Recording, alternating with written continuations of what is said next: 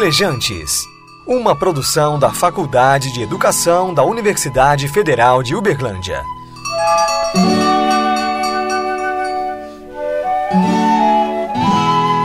Estamos aqui então com o podcast Pelejantes e vamos agora para o programa que nós vamos discutir a liberdade. Aqui conosco estão Mariana, Sebastião, Amanda e Prisciele e peço que todos se apresentem. Eu sou Amanda, estudante de artes visuais, caminhando com esperança e alegria freiriana por uma educação gratuita e de qualidade. Eu sou a Mariana, sou futura pedagoga e amante de culinária, e eu vim para dar um temperinho a mais nesse bate-papo.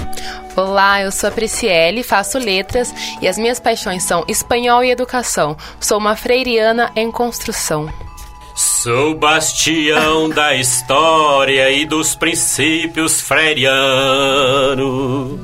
um pelejante incansável por um mundo mais humano.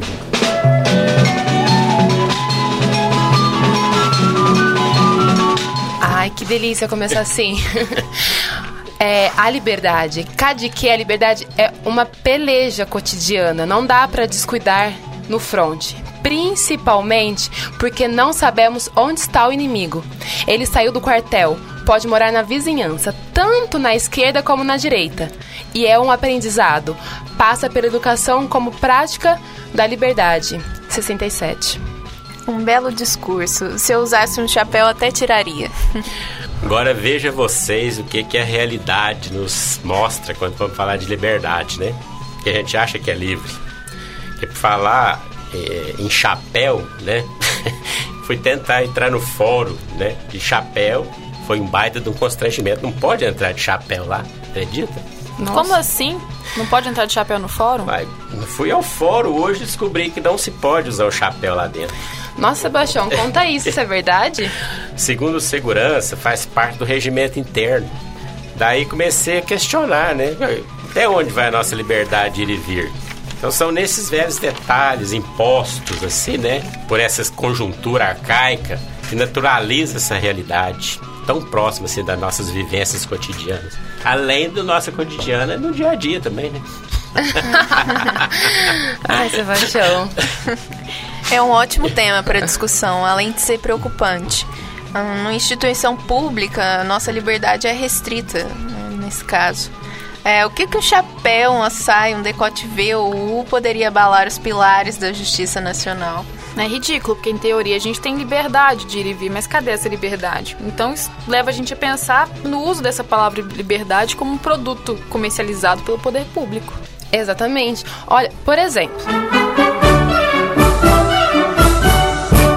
O hino da independência, que deveria ser sinônimo de liberdade, é e não é.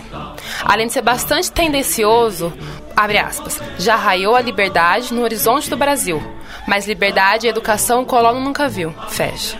Bom, e o hino nacional, né? Nessa linha de hinos, né? Que é uma coisa tão oficial, tão imposta, né? Que a gente canta, né? Hoje nem tanto, mas no futebol ainda canta. Se a gente imaginar, né? Aquela estrofe que vai falar assim, já que tá falando em rimar, vamos rimar então. E o sol da liberdade em raios fúlgidos brilhou no céu da pátria nesse instante mas liberdade de educação só para a classe dominante. Talvez a bandeira de Minas fosse uma profecia. Liberdade, ainda que tardia. E o Inconfidente Mor Tiradentes, que liberdade pretendia? Olha só o cúmulo do absurdo. Depois de anos e anos de escravidão, os negros ganharam o direito, né, em teoria, de comprar a carta de alforria. Agora, como que se explica comprar a liberdade que lhe roubaram? É, é, ridículo. Esse instrumento de tortura, diga-se de passagem, também era conhecido como carta de liberdade. Isso aí não tem como rimar. Como que você vai rimar sobre a liberdade de alguém? E a gente não pode esquecer. Não podemos esquecer que muitos sambas enredos tratavam do 13 de maio, certo? Só um como... minutinho, deixa eu recorrer aqui à minha memória Google.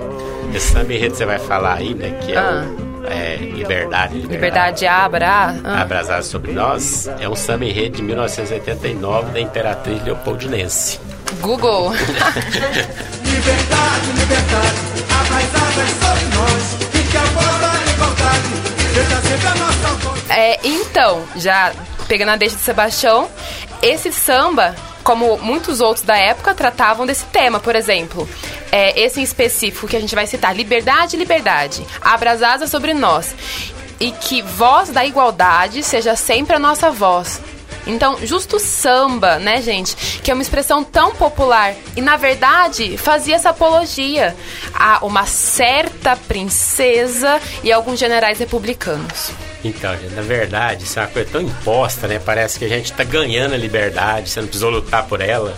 Basta ela abrir as asas. Agora, a minha liberdade é minha. Quer aqui, quer agora. E que todas as liberdades botem as asinhas de fora. Também quero. Não sou eu quem me navega, quem me navega é o mar. Ah, a gente falou de hino, fato histórico, samba.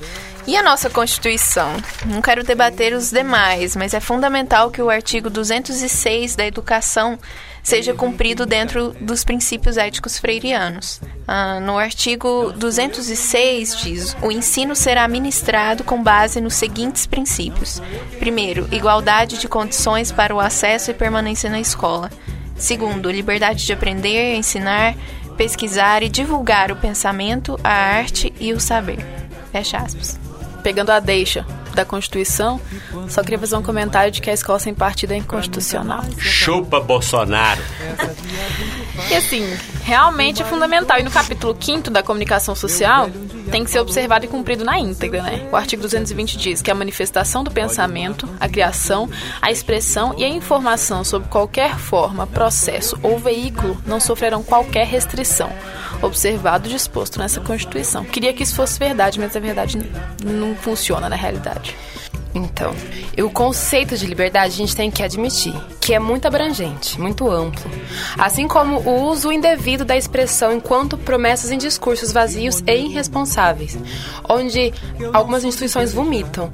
E essas instituições possuem grande poder. Elas têm o poder de persuadir gentes, sem o devido conhecimento da sua capacidade de libertar via educação, numa troca de saberes. É, então, essas realidades que batem em nossa cara diariamente e de noite também, né? Não só de dia, é uma peleja dura. Tem dias que a gente se sente como quem partiu ou morreu. A gente estancou de repente, ou foi o mundo então que cresceu? Bom, é, dentro desse contexto aí, né, que a gente está discutindo, né, tá debatendo aqui, acho que Paulo Freire desfere um golpe, já que está falando de peleja, né? Desfere um golpe fatal para desconstruir esta realidade. Igualmente, é um mineirinho, assim, no prato de sopa, né? Comendo pelas beiradas. Eu vou até, é, eu vou me permitir ler um trecho aqui do Paulo Freire para não falar nenhuma besteira, né? Quero reproduzir o que ele realmente disse. Que a verdadeira pedagogia democrática começa por um movimento de educação popular uma prática educativa voltada para um modelo autêntico de libertação das camadas populares. Uma unidade real entre teoria e ação, entre política e pedagogia, no sentido de formação das pessoas, formação do ser humano. Está na pedagogia da educação como prática da liberdade, na página 25. Isso devia nocautear no caso, a estrutura vigente, né? Mas os juízes da peleja não aceitam golpe com a mão esquerda. Entenda como quiser. Mas Freire tinha e ainda tem a consciência porque Freire vive. E se fosse repentista, trovaria. Lá vai eu imitar o Sebastião. Oprimido ainda sofre de medo da liberdade. E o opressor domina, se diz dono da verdade. Está em pedagogia do oprimido. E quando, pegando palavras de Paulo Freire, quando a educação não é libertadora, o sonho do oprimido é ser o opressor. Isso é um fato. Educação como prática da liberdade. E é. E é esse ciclo vicioso que interessa às elites governantes e dominantes, é claro. Agora, a gente às vezes tem esses debates, né? A gente faz essa filosofia de boteco, né? A gente conversa muito. Mas no nosso dia a dia, né? A gente tem muito o que ver, né? Que já retrata o Paulo Freire, né? Que o pessoal apropria do Paulo Freire para produzir filmes, produzir livros e poesias. E, assim, só pra gente, às vezes as pessoas têm interesse em saber que tipo de, de cultura que a gente pode estar é, tá convivendo, né? Tem alguns documentários, por exemplo, é que assim, eu já tenho uma certa idade, né? Não dá pra vocês verem aí de fora, mas... É aqui jovem mais tempo, vendo, né, seu Sebastião? Eu me lembro de um filme de- antes de 1960, O Mestre com Carinho, que já tratava dessa diversidade, sabe, envolvendo preconceito racista e tal, mas que já era uma mensagem que a gente né, hoje ainda discute e ainda sem Ainda tem solução. pauta. Né?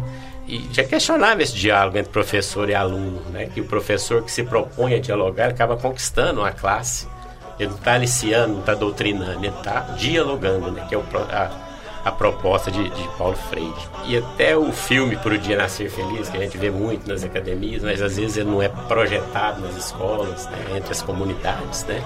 que é um filme do João Jardim, de 2006, passando por escolas do Pernambuco, de São Paulo, Rio de Janeiro, é feito pontualmente em cada escola, né? para você ver o que acontece em cada região. Você vê que os problemas são praticamente iguais e, assim, debatendo as desigualdades e violência, né? São tristes realidades, assim, apesar de que com o Paulo Freire você tem um fio de esperança aí, né?